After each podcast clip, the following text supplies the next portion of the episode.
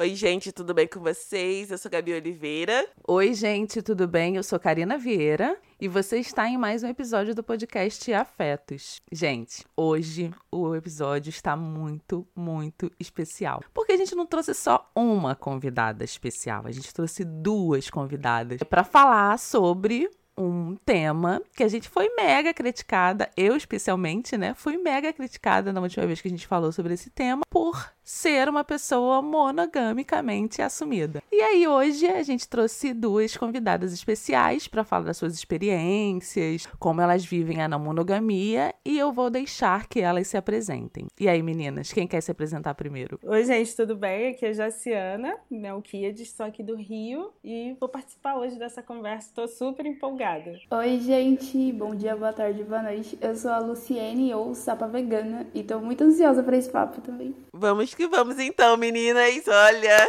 eu tô. Eu acho que eu também tô ansiosa, assim, tô um pouco nervosa. que da outra vez deu assim, deu algumas questões. Talvez a principal problemática do outro episódio foi que a Karina, talvez eu também em algum momento tenha falado sobre escolha, sobre cada um pode escolher, só que a gente sabe que numa sociedade que é desenhada, né, pra gente seguir alguns moldes, nem sempre pensar em novas possibilidades de relações está no campo da escolha em si. Normalmente a gente vai só seguindo o fluxo que outras pessoas já fazem, né? A maioria das pessoas. E eu quero entender de vocês como assim vocês se abriram para a ideia da não monogamia. Antes das meninas responderem, deixa eu só fazer uma introdução aqui. É porque da outra vez que nós fizemos, eu indico quem não escutou o primeiro episódio, episódio 54, monogamia versus não monogamia, eu faço uma introdução da fala da Dandara Alemão num vídeo que a gente viu da Flor e do Manu, que a Dandara vem explicando como é o movimento monogâmico. Existe sim uma toda uma explicação teórica pro movimento não monogâmico, né, existir. Então eu fiz essa introdução e depois eu coloquei a minha vivência pessoal, assim. Então não foi régua para ninguém, foi só em oposição à vivência da Gabi. Mas aí eu também reforço a pergunta que a Gabi fez, assim. Eu quero saber das, das meninas, né, da Jace e da Luciene, como foi para vocês a entrada, talvez, na não monogamia, né? Jace falando. Eu nunca falei sobre esse assunto abertamente em público, né? Acho que eu nunca escrevi sobre isso, mas as minhas amigas, as pessoas mais próximas, e assim, as pessoas que convivem comigo no dia a dia sabem, né, que eu sou uma pessoa não monogâmica. Eu fui casada durante 10 anos. A introdução da não monogamia veio a partir desse, desse casamento, que começou como sendo um casamento monogâmico. E no meio do caminho a gente passou por uma série de transformações. E eu falo que o nosso casamento foi uns cinco casamentos dentro de um só, porque nós começamos a nos relacionar ainda muito jovens, ali com 20 anos, 19 19, 20 anos. É, e já começamos a morar junto desde então. Casamos cinco anos depois que a gente já morava junto. Casamos exclusivamente, assim, pra, pra ter um filho, sabe? A gente queria muito ter um bebê. Já até nesses primeiros cinco anos de casamento, a gente já viveu aí umas três relações diferentes, né? Um namoro, morar junto. E a gente sempre conversou muito sobre como que era possível a gente manter o respeito, né, interno, assim, como como que a gente conseguia manter a nossa relação sempre saudável e a conversa sempre foi o ponto principal. E a não monogamia, ela surgiu não com esse nome pra gente, mas surgiu como um momento da nossa vida em que a gente sentiu que queria muito viver outras relações né? É, mas que isso não queria dizer que a gente não se amava ou que não queria mais ficar um com o outro. Não foi sem conflito que a não monogamia entrou, não foi sem alguns desconfortos iniciais, né? Porque a gente aprende desde sempre que a gente precisa ter um relacionamento monogâmico e amar e gostar de conversar e gostar de transar sempre com a mesma pessoa. Então, quando você tenta desmontar esse pensamento dentro de um casal que, que já começou começou uma relação monogamicamente é realmente mais conflituoso, mas no meio do caminho a gente foi aprendendo muito sobre respeitar a individualidade e a integralidade do outro, né? E principalmente, acho que a parte mais difícil foi a gente desfazer a questão da, da posse. A não monogamia, ela, ela entrou na minha vida dentro de um casamento que durou 10 anos, mas de relação inteira foram 15 anos. Tive mais cinco relações aí dentro dela é, e ela me ajudou muito a entender é, e experimentar as possibilidades de, de relação e amor com uma mesma pessoa e me ensinou muito a respeitar a individualidade dessa pessoa, entender que o fato dele querer, por exemplo, se relacionar com outras pessoas não significava obrigatoriamente que ele não me amava. Então, assim, acho que a gente vai ter um tempão aí para conversar sobre isso, porque parece muito confuso, assim, mas acho que conversando dá para entender como é que eu penso sobre isso. Mas a não monogamia, ela para mim funciona. Se tivesse um nome diferente, eu gostaria de usar, mas ela é exatamente a, a recusa do que a monogamia traz pra gente de forma compulsória, né? Que é a posse, essa exclusividade compulsória, a incapacidade que a gente parece que tem de poder se relacionar com outras pessoas em todos os níveis, não só amorosamente, mas quando você tá num relacionamento monogâmico, parece que você não pode nem ter amigos, sabe? Tem gente que tem esse tipo de relação que eu considero até um pouco complicada. Enfim, a não monogamia para mim é a possibilidade de poder dizer todas as coisas para pessoa que esteja se relacionando comigo e todas as coisas serem uma possibilidade de um diálogo. Eu comecei a pensar, mas bem por cima, assim. Não monogamia quando eu estava numa união estável, mas era uma relação monogâmica. E aí, quando essa relação acabou, em 2018, aí eu comecei a viver a monogamia. E tentei alguns relacionamentos abertos. Depois fui conhecendo outras possibilidades, mas foi algo que eu acabei fazendo sozinha, assim. Cada relação ia construindo alguma coisa. Diferente da, da Jaci, não foi estar com uma pessoa e construir com ela. Assim, eu tenho construído agora relações, mas cada uma à sua maneira. É, eu também tô um pouco nessa vibe, assim. Já aconteceu, mas ainda tá mais na minha cabeça do que na prática. Por isso que a gente também trouxe, é, quis ampliar mais, assim, essa conversa. Inclusive, é, Lu, quando eu conversei com a Karina da gente fazer um segundo episódio, eu falei, ah, porque a Jace, a Karina perguntou, ela é uma mulher heterossexual. E eu lembro que no outro episódio, muita gente falou também sobre essa visão da não monogamia olhada por mulheres heterossexuais, né, que convivem muitas vezes com a questão de, de violência de gênero, né? Os homens já têm essa coisa. Então a nossa, a nossa conversa sobre não monogamia às vezes acaba sendo muito desse lugar de homens sugerem isso para trair, ou homens é, sugerem isso para continuar desrespeitando mulheres. E aí eu queria entender como você, que é uma mulher sapatão, porque o sapa vegano vem disso, não é? Como você entende essas relações entre mulheres, né? Porque eu sei que relações humanas, no geral, elas são complexas e difíceis. E aqui a gente não tá falando que a não monogamia tira essa complexidade, porque a gente entra em outras complexidades. Mas como é que é, assim? Como você se percebe sendo uma mulher sapatão, buscando relações não monogâmicas? Sapatão e preta, né? é engraçado, porque uma vez me disseram isso. Uma, uma outra sapatão, assim, me falou: a não monogamia era para agradar homens. E eu fiquei, mas eu nem me relaciono com homens, sabe? Então. Sim, sim, sim. Tem essa.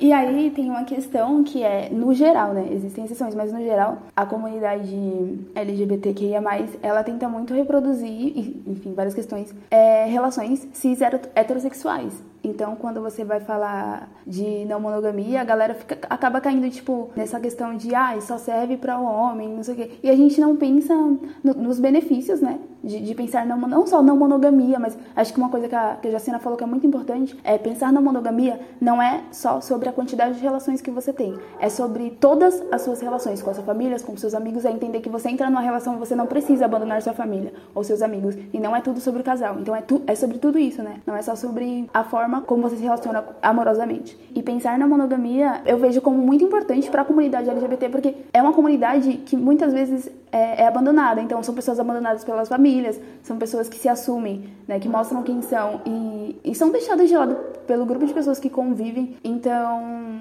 eu vejo como um, um, grande benefício, assim, pensar na monogamia para além dessas relações. Ainda que você queira ter relações exclusivas, é importante entender que o modelo em que foi criado, é a monogamia, para quem ela foi pensada foi para privilegiar determinadas pessoas e nós não somos essas pessoas. Então é importante a gente pensar novas formas de viver. Eu vejo muito benéfico assim para minha vida. Hoje todas as minhas relações com mulheres, independente se é amizade, se é, enfim, o nome que as pessoas vão dar, eu chamo todas as mulheres que estão na minha vida de minhas companheiras. E é muito doido como começar a pensar assim e parar de colocar essas pessoas em caixinhas me fez começar a viver em comunidade. Então, não existe essa de, ah, essa daqui eu me relaciono amorosamente, eu beijo e tudo mais. Então, ela vou tratar ela de um jeito e minha amiga de outro. Eu vou tentando. Claro que existem várias questões, né? Gente vive numa sociedade racista, lesbofóbica e tudo mais. Então, muitas coisas para lidar, não é algo simples de fazer. São processos. Foi um grande avanço, assim, para mim. E eu que, que não convivo com a minha família por causa da minha sexualidade, que não foi aceita, assim, e conhecer a não monogamia e viver ela foi uma grande possibilidade de aumentar afetos, assim, na minha vida. É algo muito doido, porque a, a galera pensa que é o contrário, né? Que, tipo, ah, não tem afeto. E para mim, não. para mim, é esse, esse afeto, ele é multiplicado. Eu ia falar isso agora, que, assim, a impressão para quem tá de fora é que algo menos afetuoso, né? Pensar em desapegar dessa ideia de que o outro é exclusivo para você e só tem olhos para você e você só tem olhos para outra pessoa, é muito mais, no nosso imaginário, é muito mais, ah, é aconchegante, né? Do que a ideia de pensar esse amor e essa relação de forma mais ampla. E uma outra coisa que você falou também foi o fato de ampliar o conceito de não monogamia, né? Outro dia eu tava nos stories, aí eu tava falando sobre a questão do, do amor de mãe, da, da, novela e tal, e aí a, a, apresentaram a mãe do filho da Thaís Araújo, o Tiago e a Vitória, o personagem da Thaís Araújo, ok. E a mãe biológica voltou, né, para tentar uma reaproximação com o Tiago. Na verdade, aquela novela degringolou totalmente no final. Vamos combinar. Mas aí ela fala: Ah, eu quero, quero meu filho de volta e tal. E aí, nessa conversa lá sobre a questão da adoção e tal, né? Porque, para quem não sabe, eu tô no processo de adoção. E aí eu falei, gente, eu sinto que as novelas elas tentam mexer com o nosso maior medo, né? Que é o medo do outro amar mais alguém do que amar gente. Porque deixou claro, a Vitória deixa claro que ela não tem mais direito sobre a criança, porque acabou o processo de adoção. Então, legalmente, ela não podia é, pegar o filho biológico de volta. Então, o maior medo ali que se torna, o grande temor e a grande dor, é que o Tiago olhe para a mãe e fale: "Ah, eu amo mais essa mãe do que eu amo você que tá que tá me criando e que é minha mãe também". Isso é um medo muito imposto pela monogamia, né? É do tipo, se, se o outro olhar para alguém melhor do que você, melhor entre aspas ou melhor mesmo, ele vai gostar muito mais do outro do que de você. E aí eu falei: "Por que não quebrar essa lógica assim?" Porque, por exemplo, ali naquele caso, o Tiago podia sim se apaixonar pela mãe biológica lógico, e ter uma relação com ela, muito provavelmente ele não ia deixar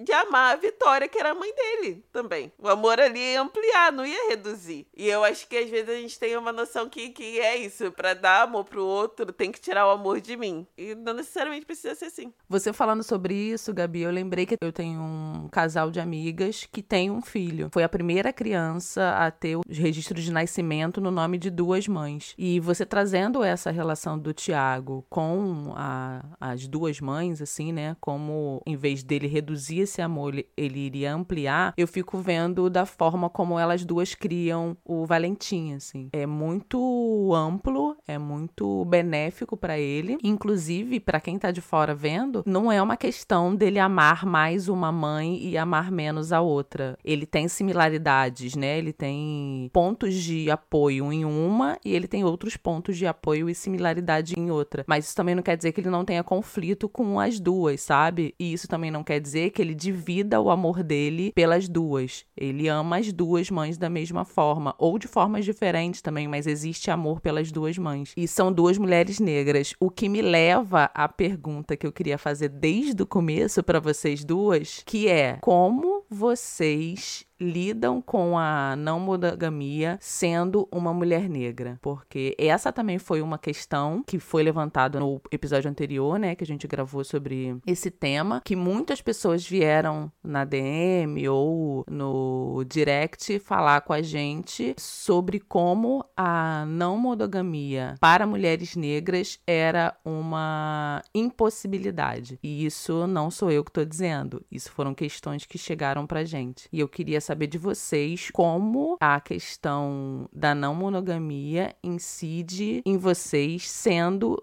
mulheres negras. Eu sinto um desconforto muito grande quando as pessoas acessam essa informação, né, de que eu sou uma pessoa não monogâmica e já inferem uma série de coisas sobre mim e a principal delas é de que eu estaria disponível para fazer sexo com qualquer pessoa. É um pensamento que transparece imediatamente na, na pessoa quando ela tem acesso a essa informação sobre mim. Isso é uma coisa. E a outra coisa que me deixa muito desconfortável também é quando eu vejo as discussões sobre não monogamia passando exclusivamente pela quantidade de pessoas que a gente pode fazer sexo, né? Para fazer sexo com muitas pessoas indiscriminadamente é só a gente ser solteiro, gente. Sim, não precisa muito.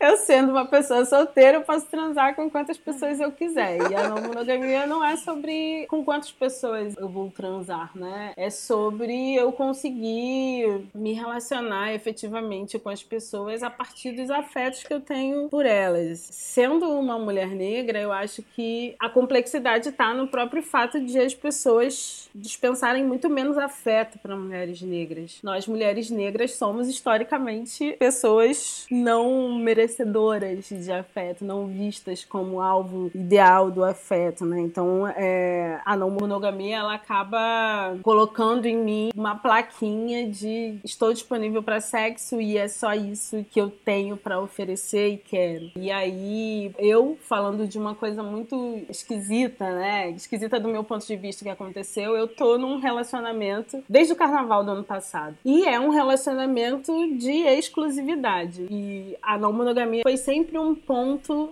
das nossas conversas, porque começar um relacionamento com uma pessoa que não é não monogâmica e eu sendo não monogâmica, vai requerer aí um monte de, de conversa pra gente entender quais são os acordos que a gente estabelece, né? E para mim, o ponto principal da não monogamia é a possibilidade de ser uma pessoa livre para poder falar e, e expressar todas as coisas que eu gostaria de expressar. E não ficar, sentir presa, por exemplo, na a possibilidade de viver a minha individualidade, né? Eu tenho coisas que eu gosto de fazer sozinha, tenho amigas e amigos que eu gosto de conversar muito e, e fazer isso em horas de folga, por exemplo. Tem momentos que eu quero ficar sozinha e eu não gostaria que dizer essas coisas, a gente sabe que dizer essas coisas acaba virando um problema, né? Você tem um namorado e você fala: "Ah, não, hoje eu vou ficar em casa, não quero ver ninguém, quero ficar sozinha". Isso vai ser numa relação monogâmica muitas vezes vai ser lido como um problema, assim, o fato de eu querer ficar sozinha, né? E a não monogamia ela traz para mim essa liberdade mesmo de, de poder fazer as coisas que eu quero e conversar com uma liberdade tão grande que eu não me sinta presa por conta de pactos sociais que são feitos desde sempre. Assim. Ser uma mulher negra e ser não monogâmica, o tempo todo ter que dizer que não é sobre poder transar com todo mundo, né? Então, acho que essa é a principal dificuldade verdade. É,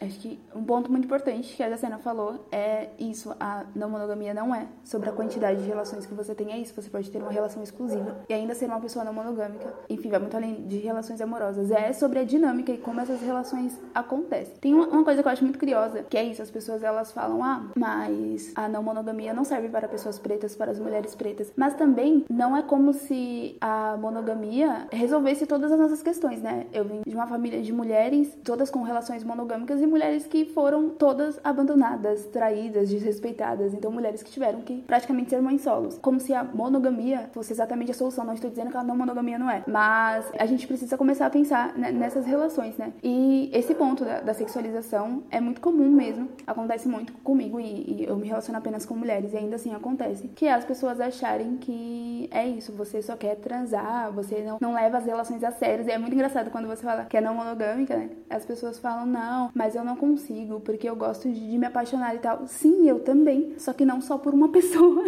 Enfim, e vira muito essa questão de. Parece que para as pessoas, as relações que você tem não são verdadeiras. Tipo, é só até você conhecer o seu amor de verdade. É tipo, como para mim, algumas pessoas pensam: não, mas você só é sapatão porque você não conheceu o homem de verdade. Ou você só é não monogâmica porque você não se apaixona de verdade. Sim, eu me apaixonei por umas quatro pessoas, mas me apaixonei. Então, essas grandes problemáticas que eu vejo é a gente parar de achar que um modelo ou outro vai suprir todas as necessidades. Tudo tem, tem que ser muito conversado, construído em comunidade, tudo tem que ser pensado. E também parar de achar que é sobre sexo, porque não é só sobre sexo, é muito além de sexo sexo. Inclusive, como a Gabi falou, é sobre a criação dos filhos. Nossa, Karina, tem alguma coisa pra falar? Oi, se eu tenho, tenho. Mais algumas perguntas vai, aqui. Vai, vai, vai, vai que é tua. muitas questões, gente, muitas questões. Eu queria saber de você, Luciene, e de você, Jace, como vocês lidam com a questão da insegurança, se vocês são pessoas inseguras ou se eram pessoas inseguras e agora são pessoas mais seguras dentro dessa construção da não monogamia, entendendo como vocês estão pautando o tempo inteiro que não monogamia não é falando de relações é, sexuais, mas são de relações de afeto, qualquer ela que seja, e como vocês lidam com ciúme, tanto ciúme seu, se você já foi uma pessoa ciumenta, como ciúme da pessoa com a qual você está se relacionando, ou com o ciúme das pessoas com as quais vocês estão se relacionando. Ai, gente, olha, eu sou uma pessoa escorpiana, eu era extremamente ciumenta ciumenta, sim, muito ciumenta, muito ciumenta, enlouquecidamente ciumenta no início lá, lá em 2005, assim, eu tô com 37, né? Então, assim, foi muito tombo até chegar aqui.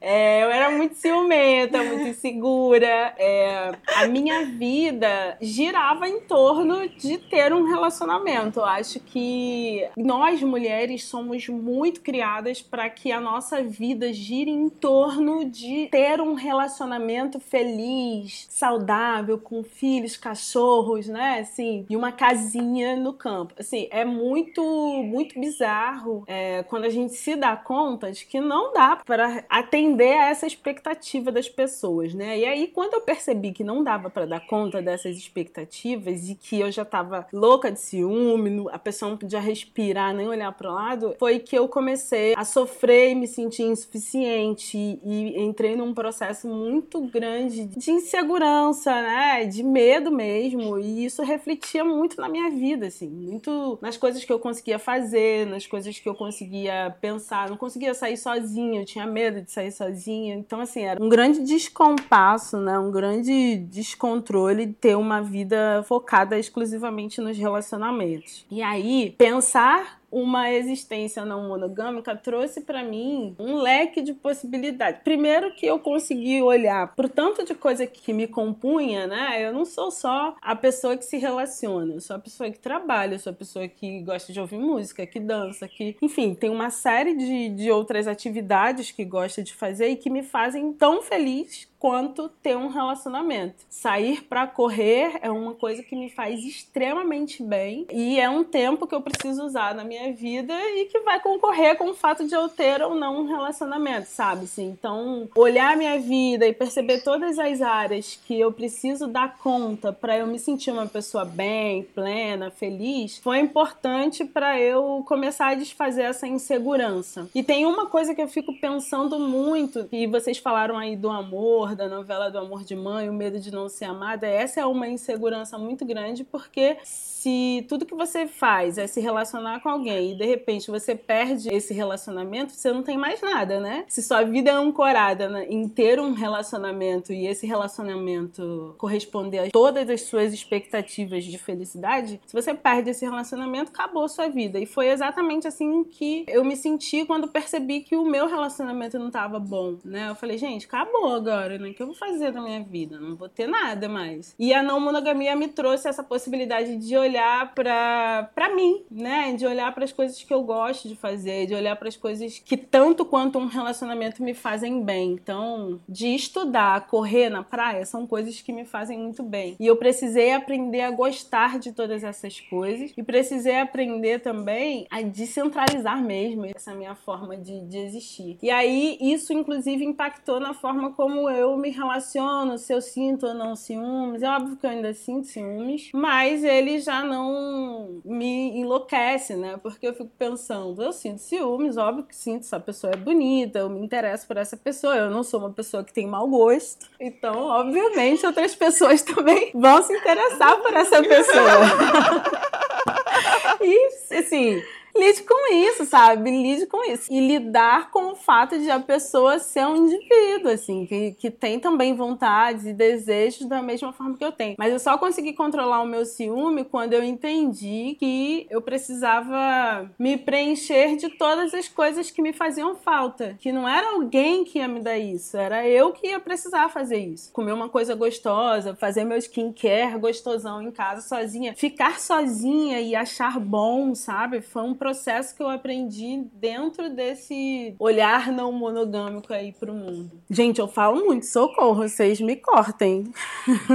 Não, não, o podcast é pra Nada isso mesmo. O pessoal reclama que o episódio é pequeno, a gente tá aqui pra falar. Nada de cortar. Assim como a Jaciana, eu sou escorpiana também, não sou escorpiana, eu tenho seis escorpiões no mapa. Então, assim, ciúmes é uma questão complicada. A questão é, quando você decide viver a não monogamia, o ciúmes ele não vai sumir. E também é importante pensar que ciúmes é uma palavra guarda-chuva. Então, ok, você sentiu ciúmes, é importante você entender por que você sente ciúmes. Eu, por exemplo, tenho questões de abandono, e aí já veio coisas da minha família, enfim, e coisas que eu trato na terapia. Questões de segurança, sim, sou muito insegura, muito insegura mesmo, pra tudo. enfim, coisas que eu preciso lidar. E aí você vai entendendo o que ela falou, assim, que você começa a se cuidar, né? Começa a se cuidar na terapia, começa, às vezes, a, a estudar na monogamia, estudar questões de autoestima. Você começa a se entender e você começa a entender que você precisa dos seus momentos. Você tem um momento que você precisa estar só, que você gosta de fazer alguma coisa sozinha, que não necessariamente você vai querer fazer com aquela pessoa, assim como, sei lá, você não quer ir no show com um amigo X, você quer ir numa, com um amigo Y, enfim. E aí você começa a entender, as outras pessoas também precisam disso. Então, conforme você vai respeitando seu espaço, você aprende a respeitar o espaço do outro. É uma questão muito importante para mim. O, o, momento em que eu sinto ciúmes é pensar, ok, ciúmes, mas o que exatamente isso? Ah, eu tô triste porque essa pessoa está contra a pessoa. Ah, mas por que você está triste? Você também não está contra a pessoa? Beleza. Ah, mas e se essa pessoa começar a gostar mais daquela pessoa do que de mim e me abandonar? Beleza. Você também não gosta de outras pessoas? E isso fez você abandonar outra pessoa? Não. Então por que isso faz sentido? Entende? É começar a entender o seu próprio pensamento e trabalhar isso. Para mim é o que tem sido essencial, assim. Tipo, ainda sinto ciúmes, mas não é algo de, ah, vou cobrar o outro e vou atrapalhar a liberdade do outro. Não. É vou me entender e vou trabalhar isso e conversar com o outro também para ver o que a gente pode ajustar. E ajustar não no sentido de impedir a pessoa de ver a vida dela, ajustar no sentido de demonstrar o que tá te incomodando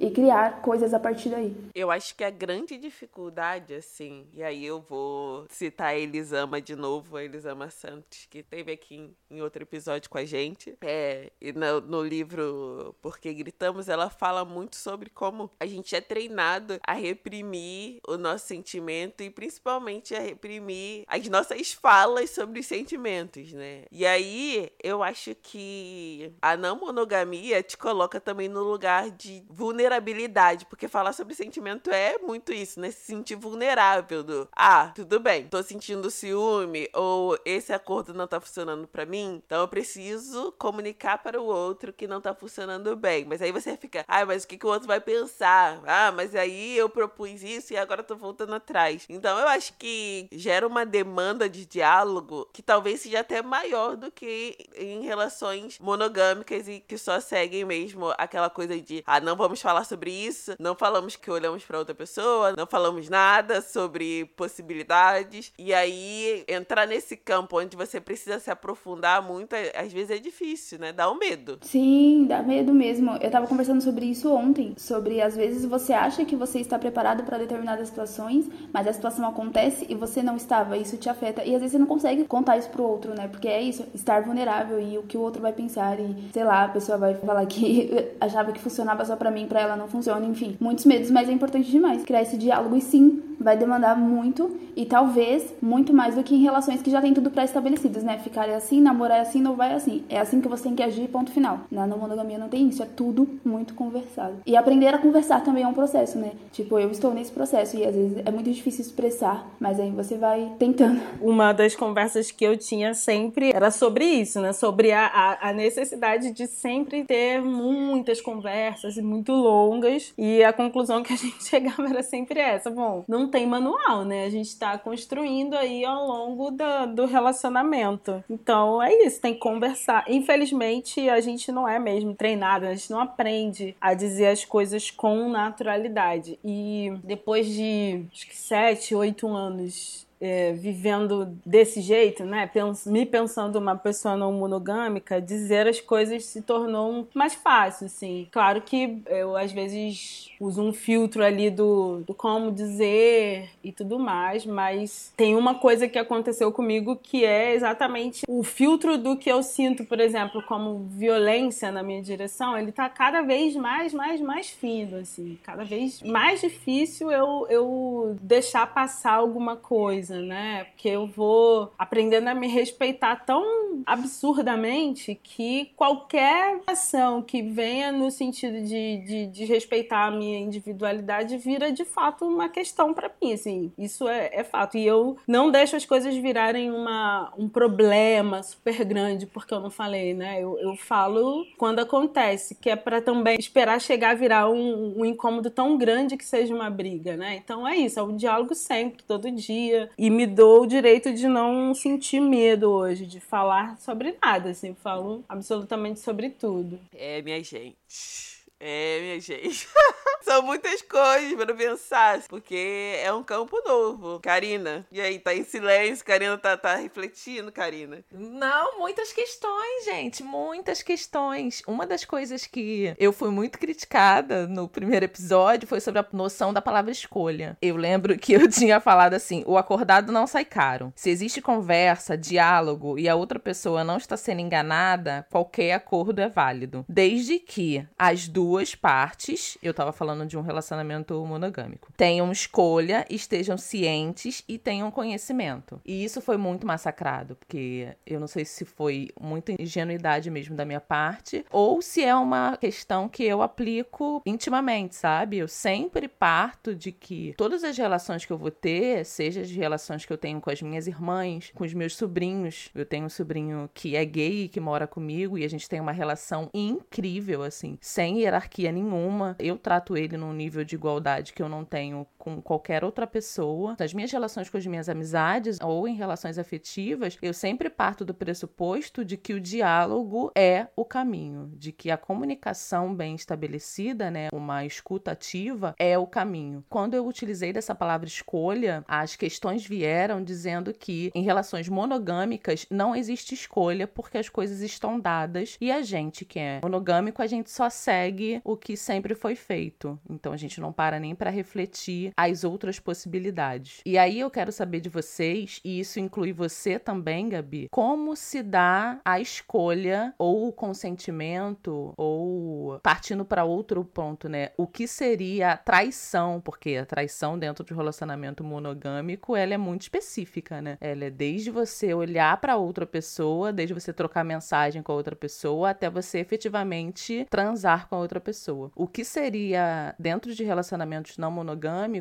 a escolha, a aceitação, talvez, e o que seria traição dentro de um relacionamento não monogâmico. Isso serve para vocês três, tá? Eu quero saber de vocês três. Foi falando e foi fazendo a pergunta e, assim, gente, eu não sou estudiosa de, de não monogamia. Eu sou uma pessoa que vive e pensa muito sobre como existir é, da forma mais respeitosa e recebendo o respeito possível, né? E aí você está falando de traição e quase não fez sentido para mim hoje pensar em traição como uma questão. Quase não alcanço o que que é traição, porque quando eu penso que o que não foi acordado é que vira um problema, pode ser qualquer coisa, né? É, pode ser qualquer coisa, pode ser a pessoa faltar um, um, um, compromisso que tem com você porque, enfim, esqueceu, dormiu demais, né? Isso pode ser um problema maior do que essa pessoa, às vezes, porque conversou, disse, ou, enfim, tá dentro do acordo, saiu com outra pessoa. Traição é uma, é uma palavra que meio que vai parando de, de fazer sentido, veio parando de fazer sentido na minha cabeça, que a não monogamia para mim é sobre diálogo aberto e exposição mesmo de, de, de desejos, vontades, quereres. É, e aí as coisas são ditas, né? São acordadas. É claro que eu sei entendo perfeitamente sobre o que você está falando, né? É, ser uma mulher e viver de forma não monogâmica não é fácil porque a gente vive num mundo que a heteronormatividade ela é compulsória e a, a monogamia também é compulsória. Então, quando eu digo que sou não, sou não monogâmica, as pessoas. Eu falei, por exemplo, para os meus pais, né? Conversei com os meus pais, achei isso. Conversei com a minha mãe. E a minha mãe, assim, ela, ela levou. Foi muito difícil para ela entender o que que era, né? Ela me falou que eu era. Ela fez uns elogios, assim, né? Entre aspas. Nossa, você é muito moderna. É, você é muito diferente. ela não sabia o que dizer, porque e o meu pai, assim, meu pai, o meu pai disse: "Caramba, você, meu Deus, você é tipo um filho, né?". E eu fiquei assim, gente, que é isso, né? Na cabeça deles eu tava me comportando como um homem hétero se comporta normalmente. Então eu, eu era estranha, eu sou estranha, né? Eu sou esquisita. Como assim você é livre desse jeito, né? Você transa com quem você quiser, ou é, você trai que a hora. E, e eu tentando explicar que não é isso, que não é traição. Enfim, traição não faz muito sentido, mas é, na minha cabeça, mas é meio que isso, né? Parece que é um salvo-conduto para você trair as pessoas quando. E aí, uma coisa que eu falo com meu namorado, né? A gente tem uma relação de exclusividade. E para as pessoas que sabiam que eu sou não monogâmica ficaram assim, ué, mas você tá namorando e é monogâmica? Você não era não monogâmica? Eu falei, eu não sou não, eu não sou monogâmica, eu estou numa relação em que a gente fez um acordo de exclusividade. E como é que ele vai saber se eu tô mesmo num acordo de exclusividade, já que eu sou essa pessoa, né, não monogâmica, que transa com todo mundo? Eu falo, gente, a, a não monogamia me dá exclusivamente a liberdade de poder dizer o que eu quero fazer. Se eu estou dizendo que eu não estou saindo com nenhuma outra pessoa, é porque eu não estou saindo. Sim, porque eu não tenho nenhum sim. motivo pra é, sair e esconder, assim. A não monogamia me dá essa liberdade. Se eu estou dizendo que eu estou numa relação de exclusividade, é porque eu estou, porque eu quero estar. Não é porque eu estou sendo forçada a estar, ou porque, é, enfim. Não, eu estou porque eu quero e quando eu não quiser mais, eu vou, antes de não estar, eu vou conversar sobre, porque eu não tenho nenhum problema problema em relação a isso, sabe? Então, traição não faz muito sentido na minha cabeça, não. No outro episódio, eu falei que existia, assim, na minha visão, existe possibilidade de traição, mesmo numa relação não monogâmica. Porque você pode trair os acordos, assim. Não é questão da outra pessoa ter ficado, ter transado com outra pessoa. Mas, é, dentro de relações, você tem acordos, e aí, se você engana, eu acho que entra mais no, no campo da, da mentira, do engano. Se o outro outro trata assim com você, de certa forma ele tá te traindo, entende? Não pela relação com o outro, com física e etc. Mas por, por aquele jogo que a gente não quer, que eu particularmente quero combater, assim. Eu não acho que existe a necessidade. Para mim, se você tá afim de ficar com outra pessoa, é mais fácil você chegar e falar: caraca, eu tô afim de ficar com outra pessoa. E não necessariamente isso precisa mudar a estrutura de relação que você tem ali com aquela, com aquela pessoa ali de estar tá namorando, de estar tá casado. E uma outra coisa que eu acho que que, me fez pensar na possibilidade, como a Karina per perguntou e tal, foi a ideia de posse me incomoda. A ideia de ser do outro e o outro ser meu. Isso, de certa forma, assim, me causa um, um, pouco de. Ei, eu não quero ser de ninguém, assim. Eu quero estar com alguém. Agora, ser da pessoa, isso foi o primeiro pensamento que eu falei, ah, ah, se for pra ser assim, eu não quero, não. Assim, não é essa, não é essa minha vibe. Prefiro ser minha e estar com alguém. E aí, depois a gente vai, né, buscando mais informações e entendendo as possibilidades que a gente tem. Vai, Lu. Até, acho que o começo do ano passado, a questão de traição fazia sentido para mim. Mas quando eu pensava em não monogamia como relacionamentos abertos, e na verdade existem muitas formas de não monogamia, né? E para que eu vivo hoje, traição é algo que não faz sentido, assim, sentido algum. Então, minhas companheiras são apaixonadas por outras pessoas também, tem outras relações, tem outras crushes e, sei lá, não é algo que faz diferença para mim. Também tem a questão do acordo, né? Muitas relações não monogâmicas não têm acordos, na verdade. Então, é isso. Traição não, não faz sentido para mim. Eu quero chegar nesse nível. Acho que eu não vou chegar, não, mas. Fica aí pro universo.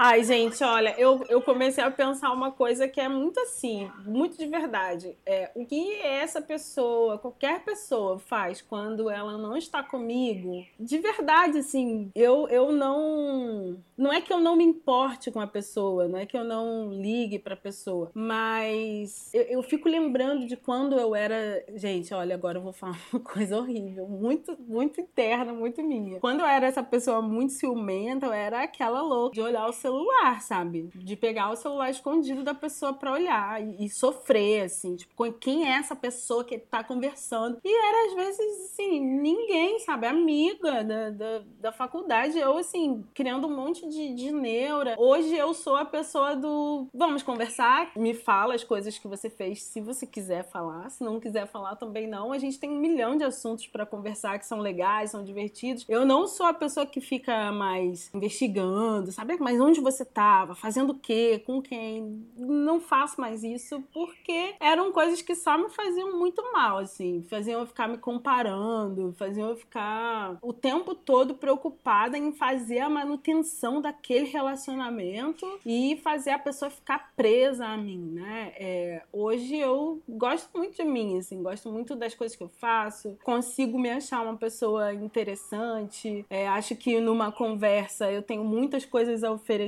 Então eu não fico muito preocupada com quem que a pessoa tá conversando quando ela não tá conversando comigo, assim. Porque eu espero que ela me diga assim, ah, você tá chata, não quero mais, sabe? Enfim, perdi o interesse, é, porque eu acho que é o, o, exatamente o comportamento que eu teria. E acho que o, o ponto central, assim, parece meio esquisito falar isso, mas a opinião do outro sobre mim valida muito menos a minha existência hoje do que validava antes. Eu acho que eu sou uma pessoa agradável, eu acho que eu sou uma pessoa bacana de conversar, de se relacionar. E se a pessoa está se relacionando comigo é porque ela quer, e eu espero que seja por isso mesmo, porque ela quer. E que quando se tornar ruim ou indesejável para essa pessoa, isso vire uma conversa também e a gente dialogue sobre isso. Ai, Jace! Joga na nossa cara esse, esse processo. Eu acho que só da gente estar tá conversando já abre a possibilidade dos anos trazerem pra gente essa tranquilidade. Não por causa da idade, porque tem gente que, que né, envelhece e não reflete nada, então não adianta nada, continua a mesma coisa. Mas porque a gente tá ampliando os nossos horizontes, as, as nossas possibilidades. E é isso, né? Sobre isso. eu tô com mania de falar isso. Karina, tem mais alguma coisa pra falar? Não, eu agora vou ficar refletindo o dia inteiro sobre essa conversa. Isso sim.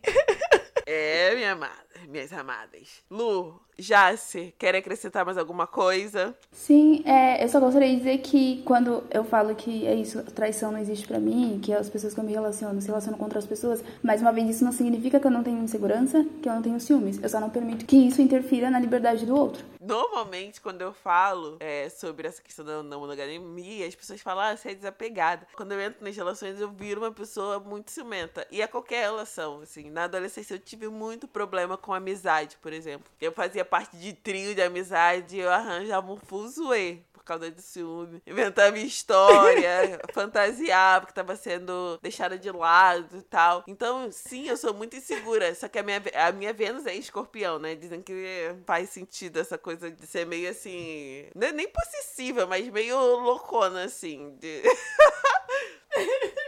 nas relações. E aí, quando eu falo sobre a possibilidade da, da monogamia e tal, é, as pessoas acham que, ah, não, mas como que vai fazer com ciúme? Eu falo, eu vou ter que fazer com ciúme como eu faço em todas as minhas relações. Eu tenho amigas que até hoje, hoje menos, mas eu sentia muito ciúme. Muito ciúme, muito, muito, muito. Mas eu parei de despejar isso em cima das outras pessoas e refletir sobre o porquê eu tava sentindo ciúme. Porque quem é ciumento sabe, a gente inventa história na nossa cabeça. Do tipo assim, não me atendeu, porque obviamente estava falando com fulano de tal. tipo assim, a pessoa tá deitada na cama, tá dormindo. Você inventa na sua cabeça histórias. E aí eu aprendi a lidar, assim. Quando eu fui ficando mais velha, eu falei, cara, não tem jeito, eu vou destruir todas as relações se eu continuar. E eu penso que nas relações amorosas eu preciso lidar dessa forma também. É algo meu, é algo que eu preciso cuidar e entender por que eu estou me sentindo tão insegura ao ponto de fantasiar ou ao ponto de aquilo me fazer tão mal, sabe? Então, é isso, gente. A gente precisa se autoanalisar muitas vezes, porque às vezes o problema não tá só no outro, né?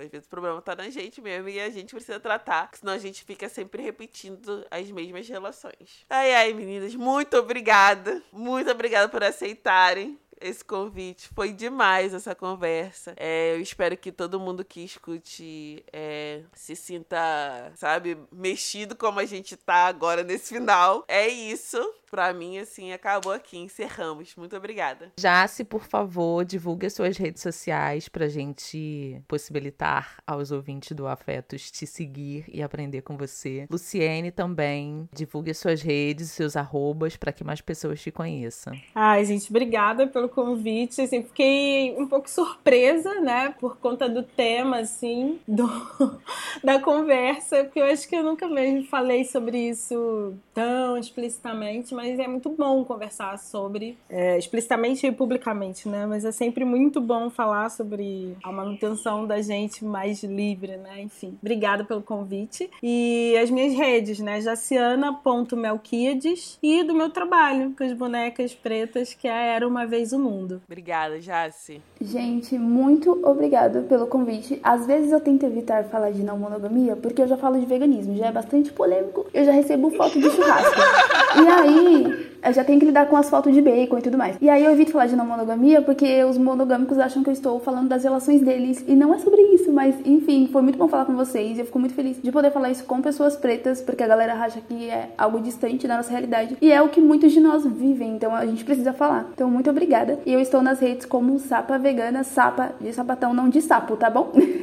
então, eu queria pedir muito obrigado para Jace e para Luciene que aceitaram o convite da gente. A gente estava querendo há muito tempo fazer essa segunda parte do episódio, mas entendendo que a gente queria trazer outras visões, principalmente de pessoas que não tivessem uma relação heterossexual, para poder ampliar mesmo a conversa, trazer outra perspectiva e deixar o programa menos heteronormativo. Então, muito obrigada, Jace, por você ter aceitado o convite. Muito obrigada, Luciene por ter aceitado o convite também. Sigam a gente nas nossas redes sociais. O Twitter é o Afetos e o Instagram é o Afetos Podcast. A próxima semana a gente vai colocar no ar também o, o quadro do Afetos Te Ajuda. Então, se você tiver qualquer probleminha e você queira que a gente dê os nossos pitacos e os nossos conselhos, mande o seu relato lá no nosso e-mail, afetospodcast.gmail.com. No mais, muito obrigado por quem ficou até aqui. Muito obrigado pelas escuta carinhosa de todos vocês. Não esqueça que sexta-feira é dia de afetos e até a próxima. Até, um beijo, tchau, tchau.